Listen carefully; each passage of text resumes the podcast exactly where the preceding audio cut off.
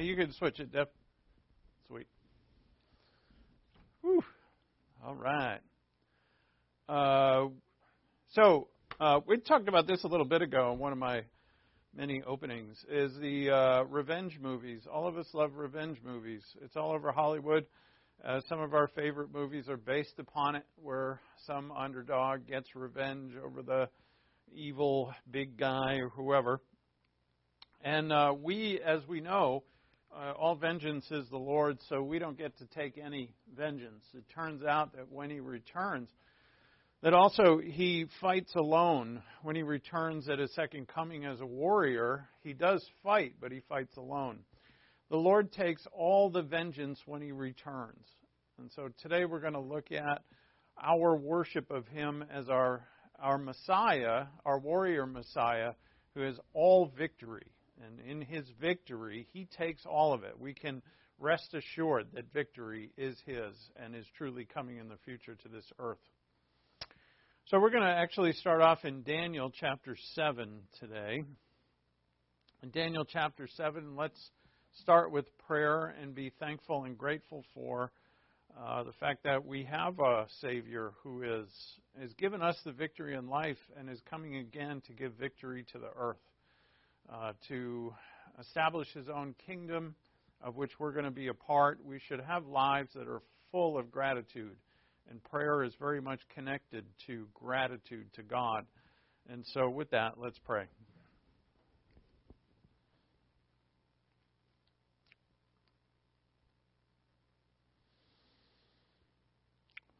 Our Father in heaven, thank you for your word. Thank you that you and you alone are the Creator, the Victor, the Savior, and the King.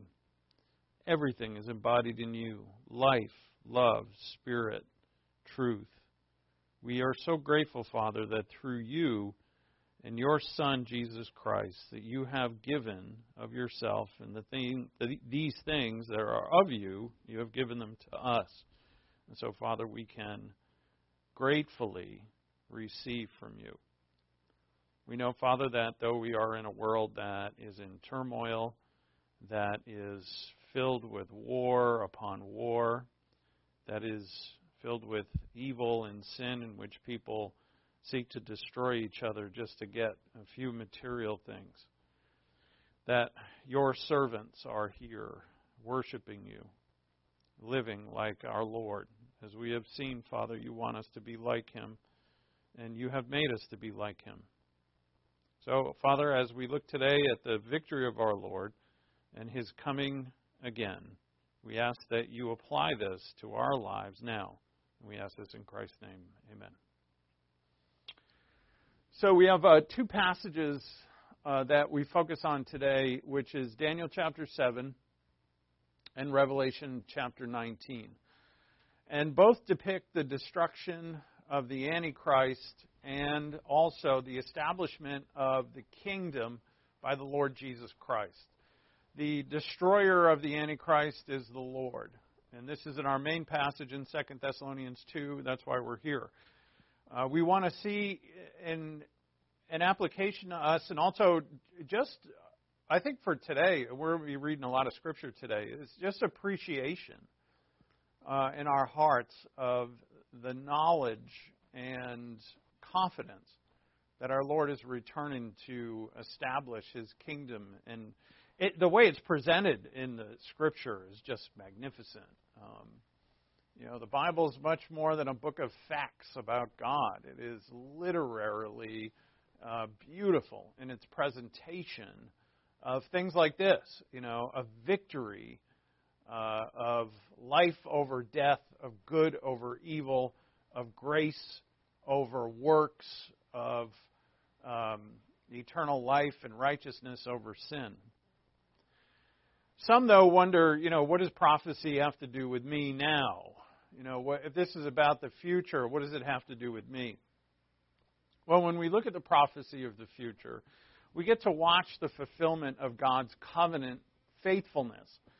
We get to see God being faithful. We get to see God and our Lord, the Son of God, doing what they promised to do.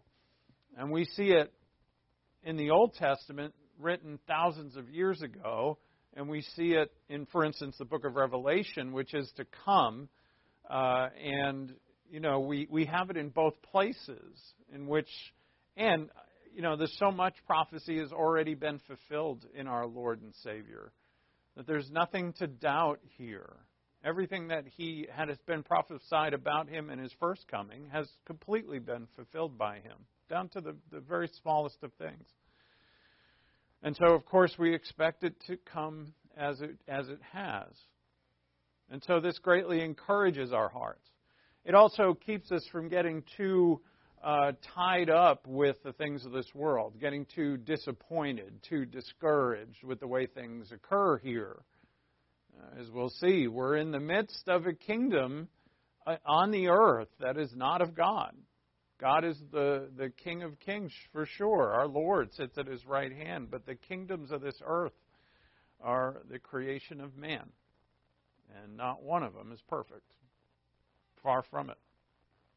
So what I decided to do with the second coming of our Lord this week is divided into four lessons. We have already had the fact that in our first lesson on Sunday that Christ will visibly and bodily appear. Epiphania is the Greek word, like where we get our word epiphany from. In 2 Thessalonians 2:8, he will appear and come. And we saw on Sunday that his appearance or his second coming is visible. It's bodily. He will be seen from east to west. All will see him. We applied that to ourselves in the fact that God says that we can see him now. Especially in First John chapter 1, where John says we held him, we heard him, we touched him.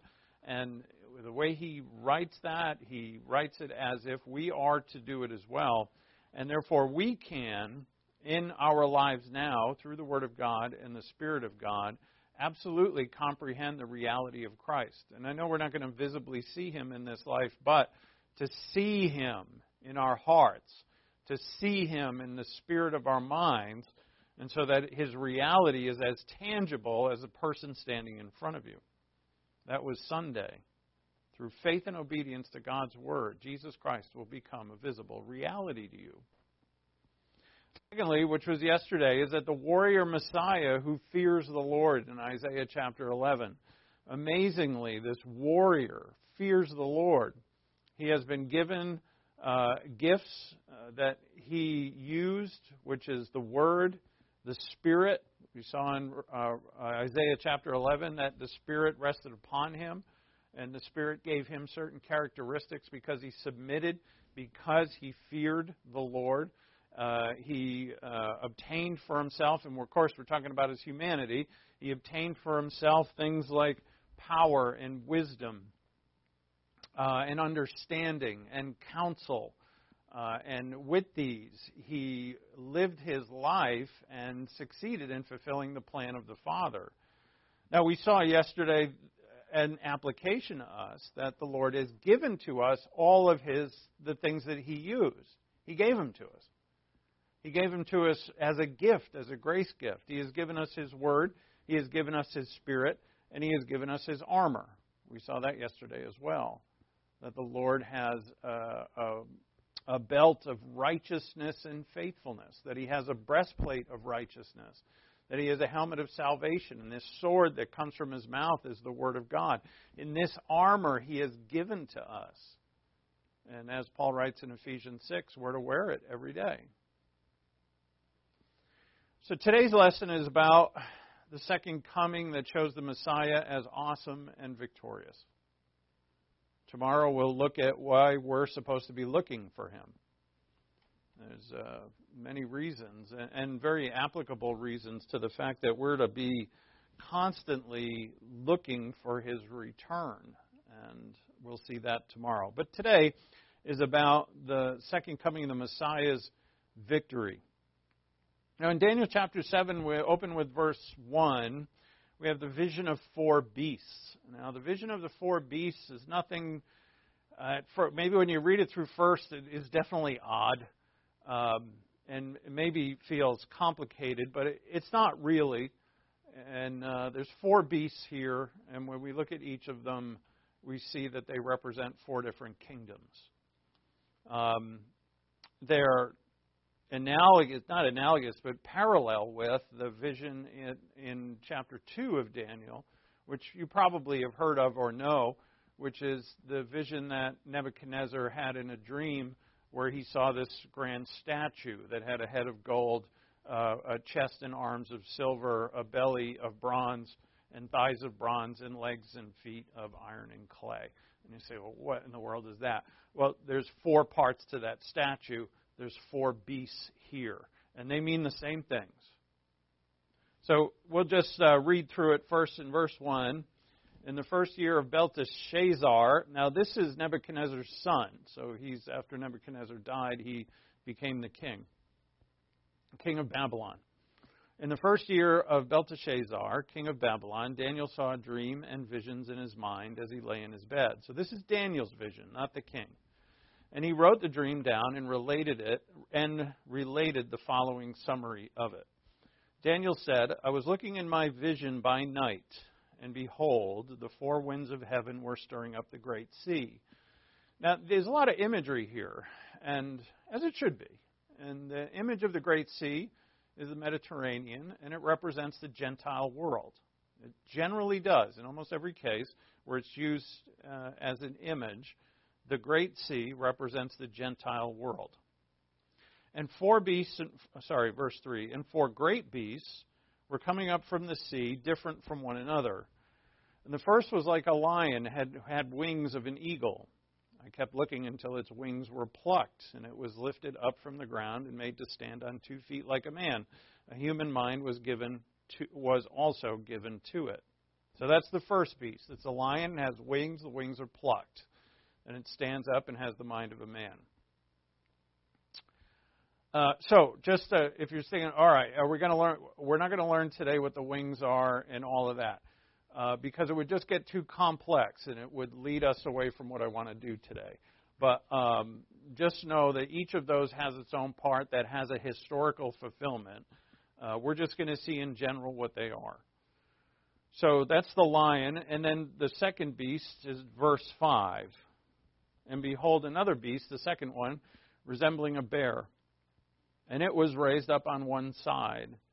And 3 ribs were in its mouth between its teeth. And thus they said to it, Arise, devour much meat. So the second beast is a bear. It has one side higher than the other. Has 3 ribs in its mouth. And all of these have clear historical fulfillments. And verse 6, and after this I kept looking, and behold, another one, like a leopard, which had on its back 4 wings of a bird. The beast also had 4 heads, and dominion was given to it. So the third beast is the leopard. And after this I kept looking in the night visions, and behold, a fourth beast, dreadful and terrifying and extremely strong. And it had large iron teeth. It devoured and crushed and trampled down the remainder with its feet. And it destroyed the others, and it was different from all the beasts that were before it, and it had 10 horns. Now, one of the things to mark about this fourth beast is that not just here and in several places is emphasized how different it is. It's different from the others, and this fourth kingdom is different from the others. While I was contemplating the horns in verse 8, behold, another horn, a little one, came up among them. Now, this little horn is the Antichrist. He came up among them, and 3 of the first horns were pulled out by its roots. These are the 3 kings that tried to fight against the Antichrist to stop him from taking over the world. They lose, and that's why they're pulled out by the roots. So, and 3 of the horns were pulled out by the roots before it, and behold, this horn possessed eyes like the eyes of a man, and a mouth uttering great boasts. And we see that this is the depiction of the Antichrist. He boasts of many things and sets himself up against God. So, real simply, the first beast is the Babylonian Empire. Now, the Babylonian Empire is going to get defeated, and what's going to take over is the Medo-Persian Empire. The Medo-Persian Empire is the bear. And the bear has those three. The Persia is going to take over the others, all the others, and that's the one who's going to devour the three ribs. All of these have historical. They're not really heavenly fulfillments of these visions. They're all historical. And so the Medo-Persian Empire is the second beast. The third one starts with Alexander the Great, and that's how it's a leopard. Alexander took over pretty much the whole world in a short amount of time, and that's the Hellenistic Empire. And so we say Hellenistic because, and if you notice in this one with the leopard, he has four wings. When Alexander dies, and he dies very young, his kingdom is split up between four of his generals. And those are the four wings. And they're they take over different parts of the empire. And then, so we have these first three. And again, if you're curious about all the little bits here, you can go look them up. And there's tens of thousands of websites on this, of what they all mean. But I don't want to get distracted from the coming of our Lord, because that's what we're here about today. And these three empires, they've come and gone, right? And so the fulfillment of the three ribs and the four wings, all of that has happened. And when we look at this, or you look at this, you'll see how historically this has all already come true. And then comes the fourth, and he's the one that we're more concerned about. Oh, did I have the wrong? Oh, boy. First beast. Oh, I made two slides. There we go. Perfect. The fourth beast is the Roman Empire, but not just the Roman Empire. It starts with the Roman Empire. So it's depicted as having iron. We see it in the statue. It's iron and clay. But the iron smashes, and this beast has iron teeth and smashes and crushes. And this is what the Roman Empire did. The Roman Empire took over the whole Mediterranean and crushed everybody else. However, with this fourth beast, notice that the fourth beast ends with this little horn, right? It goes from the Roman Empire to the tribulation. And so we would say, and confidently, that we're in the midst of this kingdom of the fourth beast. We're at some part of it. Now, I know there's going to be, interpretation is going to vary, and eschatology, that's where the most varied interpretations are. But just to keep it simple, we have the coming of the fourth beast. He's more terrifying. He's different. He smashes the other three. And then in Daniel's prophecy, you know, for us, we know that thousands of years go by when we have this little horn. And the little horn in this passage and another passage is clearly the Antichrist. And he hasn't come yet. So if the fourth beast starts at the Roman Empire, and it does, then we're still in the midst of this. And this is what Jesus would call the age of the Gentiles. And he said, this is going to go on. Well, Jerusalem is trampled underfoot, and it still is. Until the age of the Gentiles are complete, then Christ will return. And so this fourth empire, now this beast does not represent the Antichrist. This beast represents the empire. And this empire goes through various stages. After the Roman Empire crumbles, there are other empires to come. And we could go into it. It's fascinating, really, to see in this whole history since the Roman Empire, imperialism has been the way of the world. And this is another great thing. The Roman Empire split into east and to west, and then they both were destroyed eventually. But the Eastern Empire lived on until the Arabs conquered it and changed the capital to Istanbul, from Constantinople to Istanbul. And so in the Roman Empire, there was a division between East and West, and that division still exists today. From that time until now, there's always been an East and a West. That's amazing. And that conflict between East and West continues. All right. So we're living at some stage in this kingdom of the fourth beast. And during our time, the manifestation of the final ruler of God is restrained is restrained by God. During our time, the manifestation of the great ruler of Satan, this little horn, this Antichrist, is restrained by God. We've seen that in our passage in 2 Thessalonians 2:7. He's restrained. But when he's no longer restrained, that his kingdom is going to be manifested, and he will be manifested, and that time is called the tribulation. Another way to look at it, as I said, we're in the times of the Gentiles. And the times of the Gentiles will not end until the coming of Christ. Now, the coming of Christ you're going to see in the next vision by Daniel. But we're going to skip that just for a second and go down to verse 19. Go to verse 19 with me.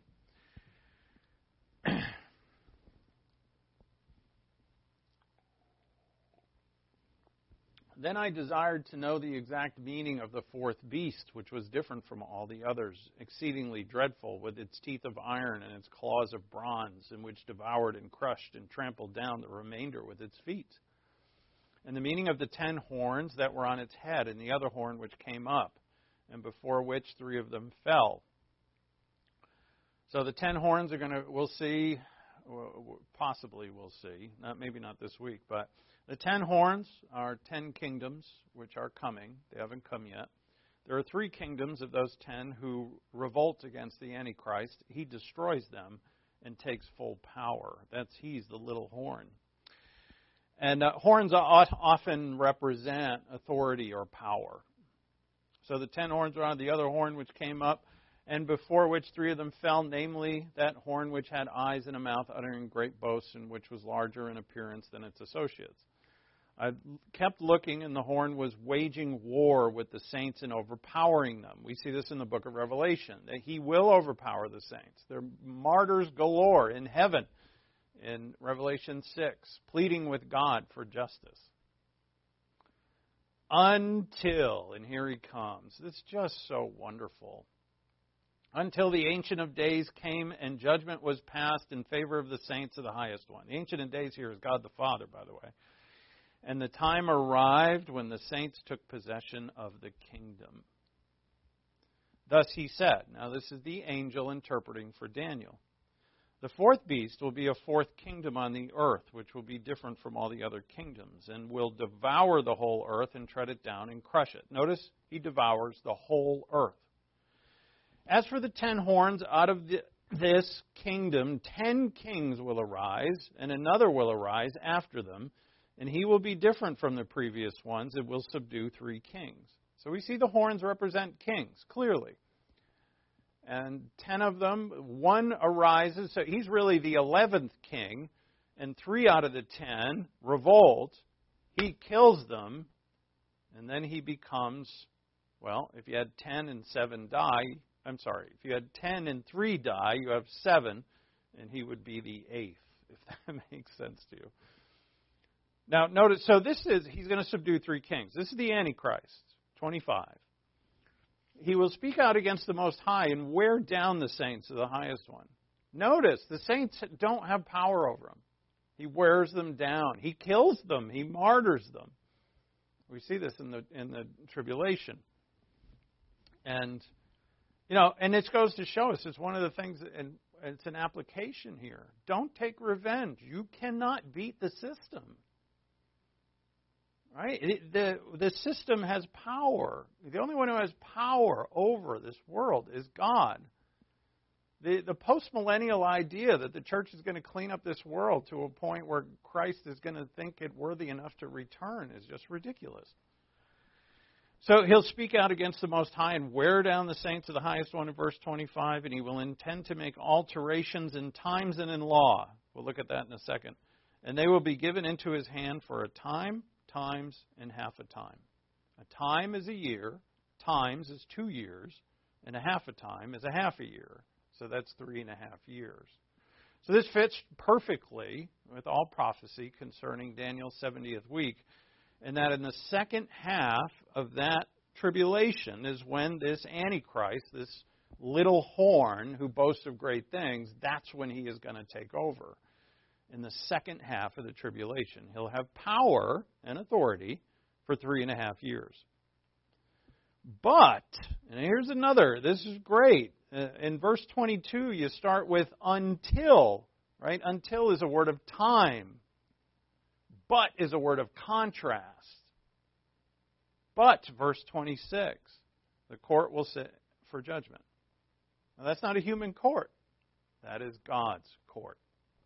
The court will sit for judgment, and his dominion will be taken away.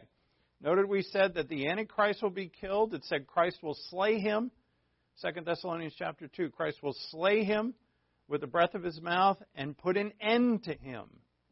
And put an end to him, we see here. His kingdom comes to an end.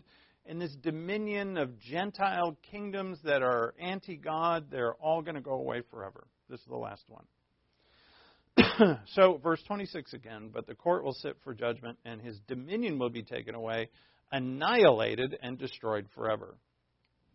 Then the sovereignty, the dominion, and the greatness of all the kingdoms under the whole heaven will be given to the people of the saints of the highest one. That's you and me, by the way.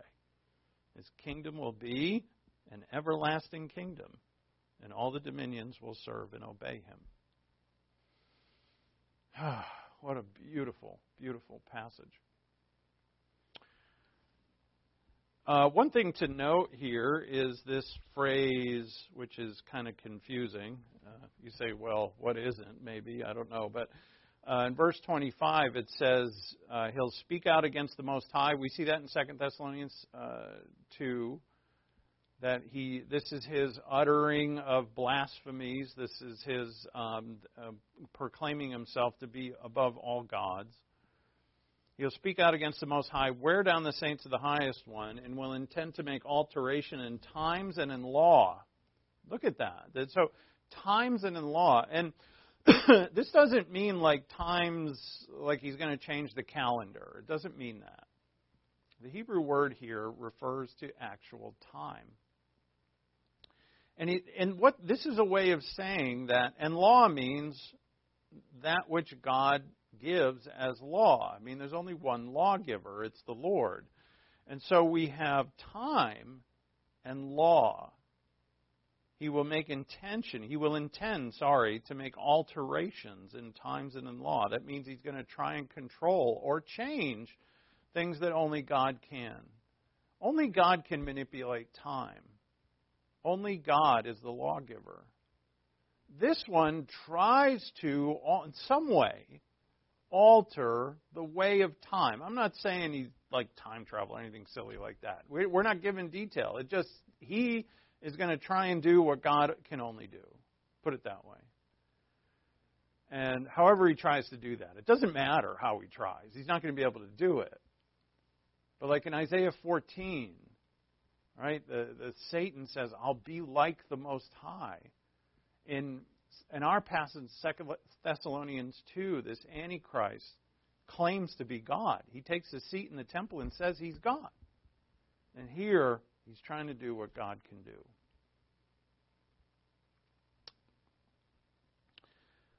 Now, going back now to the opening of the vision, we see right after the close of that, the victory of Christ over all. And so the final line of chapter 7 and verse 8, this is the final line of the opening vision that Daniel has. He says, while I was contemplating the horns, behold, another horn, a little one, came up among them, and three of the first horns were pulled up by the roots before it. Those are the three kings that are destroyed. And behold, this horn possessed eyes like the eyes of a man, and a mouth uttering great boasts. And here's the response. Because as Daniel sees in this vision, the very next vision, I mean, God is the one showing him these visions. So as God shows him the vision of these four empires that for Daniel are in the future, well, actually it starts with Babylon, so not all of them, but Daniel sees the vision of these empires, these three empires. Then he sees this final beast, this fourth beast that's different and vicious with teeth of iron and crushes all the others. And he sees these horns, and he sees the little horn, and the little horn plucks up the other three horns, and then he sees this boasting that he does. And then God wipes away that vision and gives him this vision immediately after. And this is how, whenever you are, right, you get visions in your own mind of this coming thing is going to be terrible. I'm talking about your everyday life. You get a thought in your mind that says, this which is coming is going to be hard and difficult and awful. This which is coming, I'm not going to be able to overcome. This temptation, this person, this difficulty, this situation, it's a vision in your mind of how bad it's going to be. And what we want to do is what God does here for Daniel. As soon as you get that vision, wipe it out of the way. You can come back to it later, by the way. Take it out of the way and put this vision in its place, just for a minute or two, and then come back to the next one. So you're presented with a problem. Move the problem aside and put the vision in your mind of the victory of your Lord. And you're a victor with him. In other words, get your eyes on him. Now go back and look at that problem again. Move it out of the way. Look at him and then bring it back. And this is what God does for Daniel. So he says in verse 9, this is why I kept looking, right? I kept looking until, another word, until means time, a little time goes by. Thrones were set up, and the Ancient of Days took his seat. This Ancient of Days is the Father. This is God on his throne. His vesture was like white snow, and the hair of his head like pure wool. Now, this could easily be a description of the Son of God, and in fact it is. But we know this to be the Father because the Son of Man is coming in the next stanza. So this is the Father. But notice, and I have it on the board for you, the same characteristics is said of the Lord. In Revelation 1:14, this is where John the Apostle sees the Lord, and he describes the Lord. This is the Jesus, resurrected Jesus. He says his head and his hair were white like wool, like snow, and his eyes were like a flame of fire. And we see here on this, we'll see it in a second, there's flames on this throne. There's this description of the Son of God is just like the Father. Right? But of course we know, or believers in the Trinity, we know that they're one, and this doesn't shock us. So I kept looking, verse 9, until thrones were set up. And the Ancient of Days took his seat. His vesture was white as was like white snow, and the hair of his head like pure wool. His throne was ablaze with flames. Its wheels were a burning fire. Now, this throne has wheels. Turns out many of the thrones of the ancient East, the Eastern kings, had wheels. But these wheels we see in Ezekiel chapter 1, if you're familiar. That's, if you know, the wheels that have eyes all over them. It's a very bizarre vision that Ezekiel has. But it's very parallel to this. It's the two prophets. They're actually contemporary prophets, Ezekiel and Daniel. And these wheels speak of God's providence. They have eyes on them in the vision of Ezekiel, and they're looking over the whole earth. And as they turn is like the turning of time, the turning of events, the turning of people. It's God's providence overall. But God's providence is here along with flames. His throne at the end there, verse 9, his throne is ablaze with flames. And that speaks of God's many judgments. This isn't the final judgment, by the way, because the Antichrist hasn't been judged yet in this. Like the judgment of the Antichrist is coming in this prophecy. So these flames are God's judgments all throughout history. And they're always just and they're always fair. And as God is judging from this throne, these wheels are turning, which are the providence of God over us all, over the whole earth, always looking, omniscient, omnipresent, always providing, and when he needs to, holding back, disciplining, judging, blessing, and he does it all perfectly. And then Christ comes. And Christ's coming is a substitute, the millennial kingdom of glory for that of the cross. The glory of Christ in his first advent is the cross. The glory of Christ in His second advent is His 1,000-year reign. So Daniel 7:10, a river of fire was flowing and coming out from before Him. Thousands upon thousands were attending Him. These are His angels, and myriads upon myriads were standing before Him. The court sat and the books were opened. Now we see these books in Revelation chapter 20. And in Revelation chapter 20, they're filled with the deeds of men. And this makes sense because the throne has this fire, which is God's judgment, and the wheels, which are God's providence. And now the books are opened. And when the books are opened, the deeds of men are seen.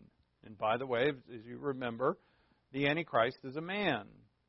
And what he has done, though he is empowered by Satan, he is fully complicit. And being complicit and is in his own free will, he is going to be judged. His deeds are in these books, just like us all. And verse 11, then I kept looking because of the sound of the boastful words which the horn was speaking. I kept looking until the beast was slain and its body was destroyed and given to the burning fire. Revelation 19 sees the fulfillment of this. He's cast into the lake of fire. As for the rest of the beasts, which we would say here, the rest of these beasts are the other three, because the vision of the beasts, of four beasts had just come before. So to recap, right, this vision is what? Four beasts. The fourth beast we just read here in verse 11 gets cast into the lake of fire. The rest of the beasts, their dominion is taken away. Well, what were the other beasts? Ah, I couldn't tell you. Glad you asked, right? Babylon, Medo-Persia, and especially Greek, right? Hellenistic Empire is all Greek influence. But Babylonian influence, we still have these influences in our world today, in our culture. They're heavily influenced of all of human history. And God says here in this vision that their dominion will be taken away. So unite that with the fourth beast, which is the Roman Empire with all of that, and ending up and culminating in the tribulation with the Antichrist Empire. We see here in verse 12, the rest of the beasts, their dominion is taken away.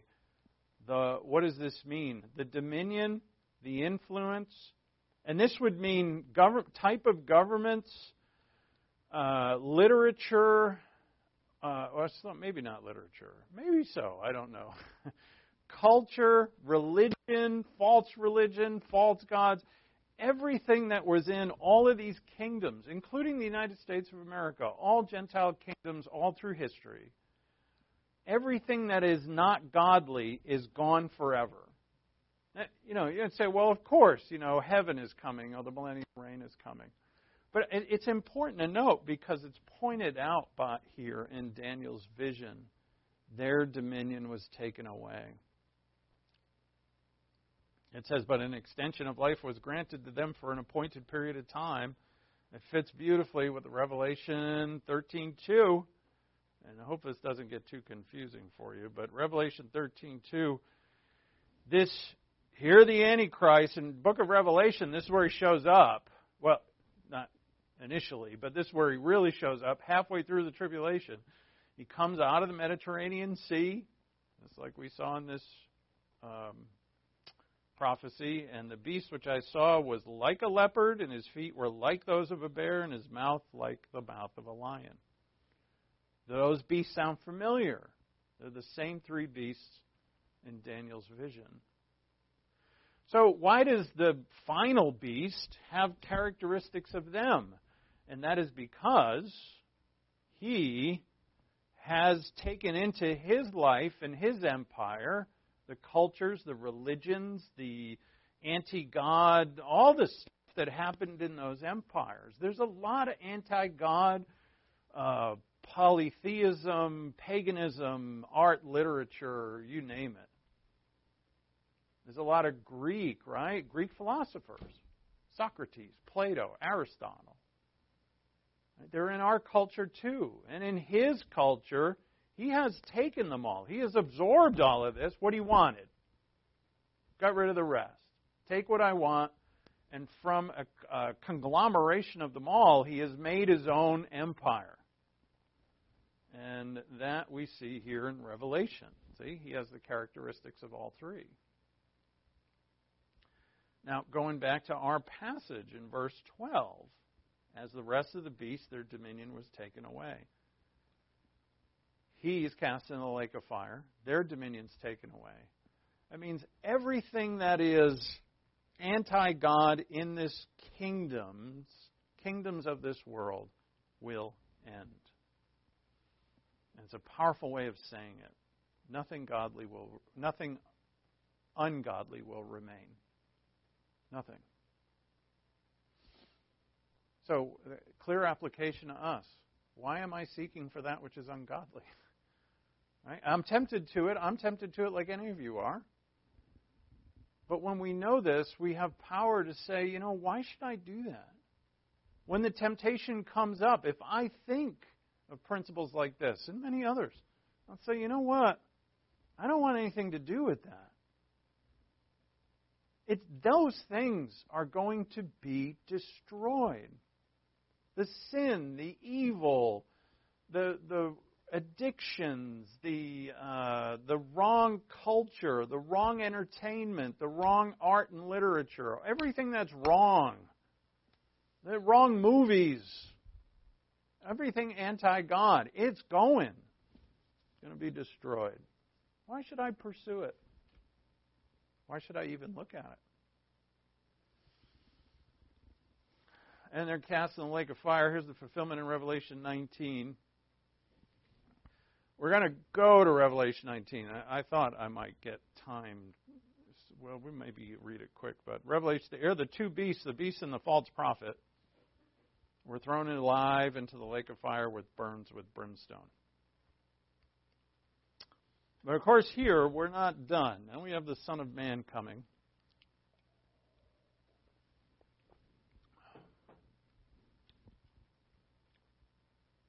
Now he comes. Daniel 7:13. So let's go back to verse 9. Let's recap. First, in verses 1 through 8, we have the vision of the four beasts. There are four kingdoms. The fourth kingdom is the one that really stands out, who is really different, is the Roman Empire, but not just the Roman Empire. The Roman Empire is gone. Some believe that it has to be revived for this to be fulfilled. That's not true. There's nothing in the Scripture that says the final kingdom is in Rome. It doesn't say that. But anyway, so the Roman Empire starts it, and then we're still in the midst of it. Time is going to go on until the tribulation. And then let's say this is somewhere near the end of the tribulation. If you want to put a time on it, you don't have to. It's the reality of it that's important. In verse 9, we have God's throne set up. I kept looking in verse 9 until thrones were set up. As they were set up, here is the Ancient of Days. He took his seat, his description, just like the Lord Jesus Christ in Revelation 1. But this is the Father. His throne is as ablaze with flames, his judgments throughout history. Its wheels are a burning fire, his providence to mankind, the grace of God to keep mankind going. Despite all of our failures and anti-God sentiments and our own neglect of our Creator, He has kept it going. Those are the wheels that keep turning. So His throne, and then the books are in verse 10. The books are opened, so He's going to judge. These are the deeds of men. The deeds of the Antichrist are obviously now moves directly in verse 11 to the Antichrist going into the lake of fire. So his deeds are worthy of what? The lake of fire. And I kept looking until the beast was slain, his body was destroyed. The rest of the beasts, their dominion was taken away. And then the same phrase, I kept looking in verse 13. In the night visions, and behold, with the clouds of heaven, one like a son of man was coming. And he came up to the Ancient of Days. So the Son of Man, Jesus' favorite title for himself in the Gospels. He uses it like 100 times. One like the Son of Man. And believe me, when he called himself the Son of Man in first century Judah, They knew he was talking about this passage. No one ever called themselves the Son of Man who was a Jew. And, you know, they knew what he meant. He knew what he meant. So one like the Son of Man was coming, and he came up to the Ancient of Days who was presented before, and was presented before him. So it's just like a prince coming to a king. And to him was given dominion, glory, and a kingdom, that all the peoples, nations, and men of every language might serve him.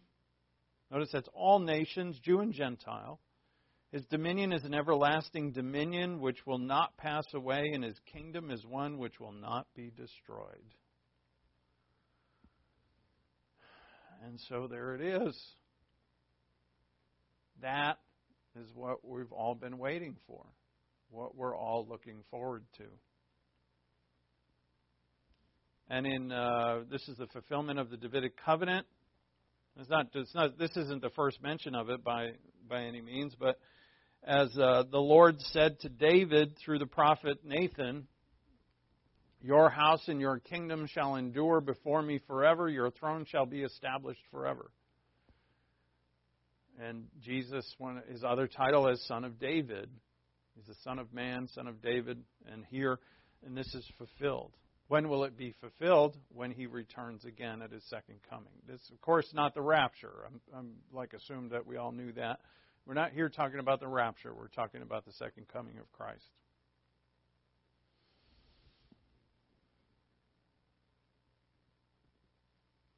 So if you go with me to Matthew 26, because he's going to quote this concerning himself.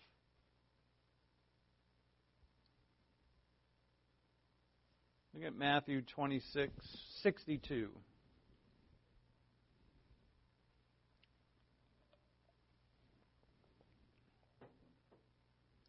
So this is when he's on trial before the Sanhedrin, just hours before he's nailed to the cross. And they've brought witnesses against him. They can't find two to agree.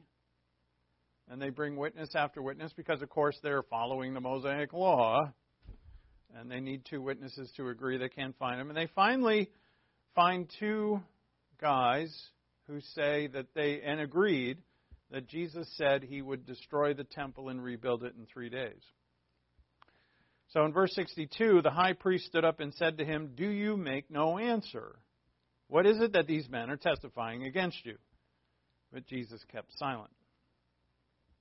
And the high priest said to him, "I adjure you by the living God, that you tell us whether you are the Christ, the Son of God." Now, the high priest is fed up. Probably his patience is at an end. And he just gets right to the point. Are you the Christ? That's Christos in the Greek. To every Jew in that room, that means Messiah, the Son of God. And Jesus said to him, "You have said it yourself. Nevertheless, I tell you hereafter, you shall see the Son of Man sitting at the right hand of power and coming on the clouds of heaven." That is just what we read in Daniel 7:13. The Son of Man sitting at the right... Well, he doesn't say sitting at the right hand of power, but in Daniel 7:13, he presents himself to the Ancient of Days. No, you're not there, but I'll read it for you. "Behold, with the clouds of heaven, one like the Son of Man was coming, and he came up to the Ancient of Days and was presented before him." Daniel 7:13. Jesus is quoting this of himself here, just hours before his cross, that you are going to see this. Right? I'm going to appear. Every eye is going to see this. He says this to the high priest who does not believe upon him. Are you the Christ? He says, well, let me tell you something. I'm the Son of Man. From Daniel 7:13. I'm the one that Daniel saw. You have said it yourself. Nevertheless, I tell you hereafter, you shall see the Son of Man sitting at the right hand of power and coming on the clouds of heaven. And of course, that's when then the high priest tore his robe, saying he has blasphemed. What further need do we have of witnesses? And then they started beating the heck out of him. And this is fulfilled. Look at go to Revelation 1:7.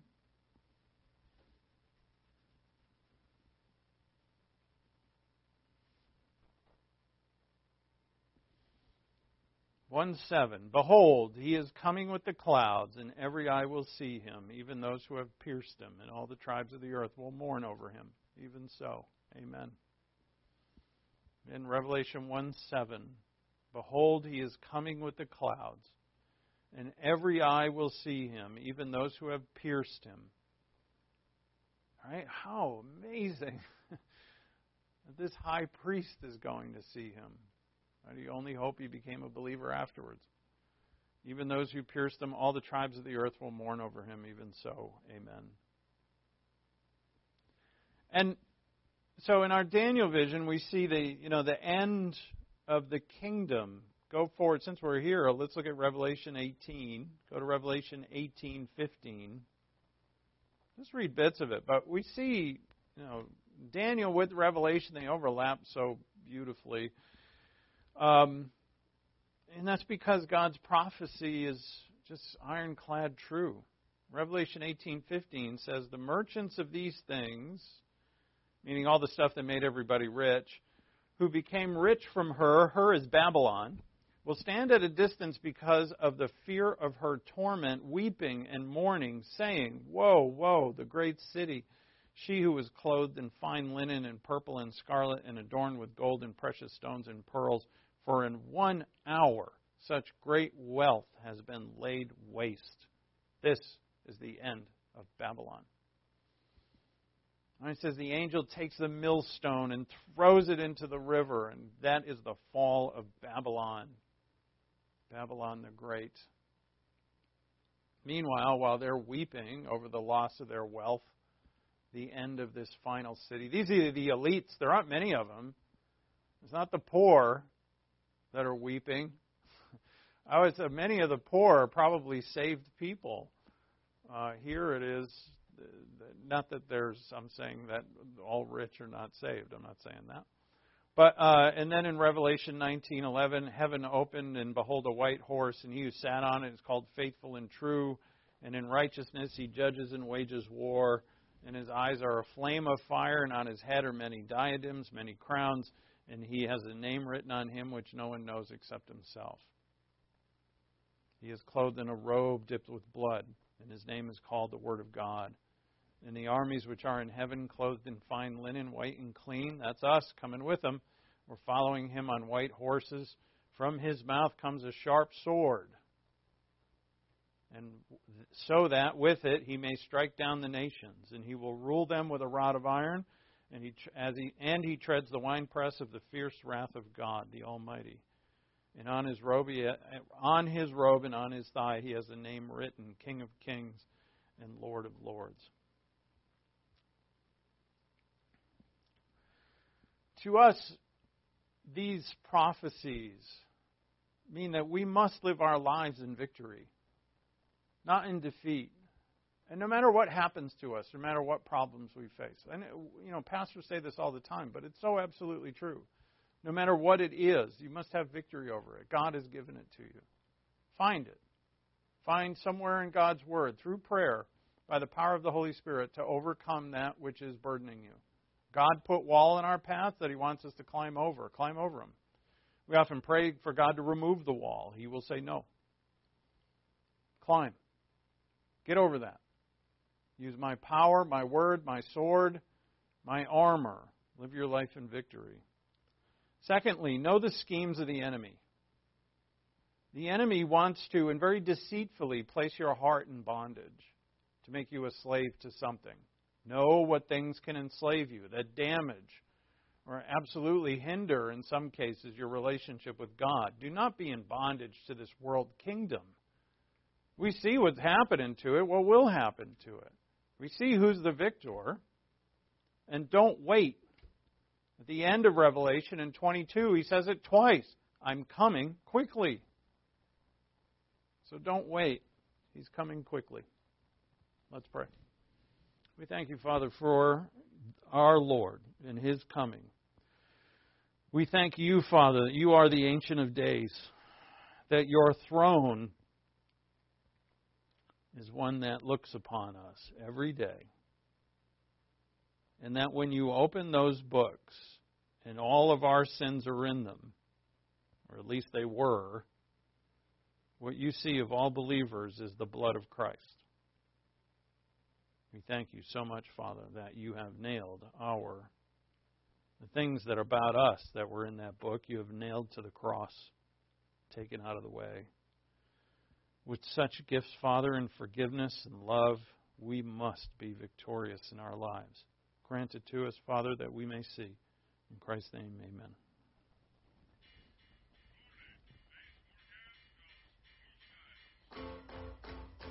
Deb, end recording.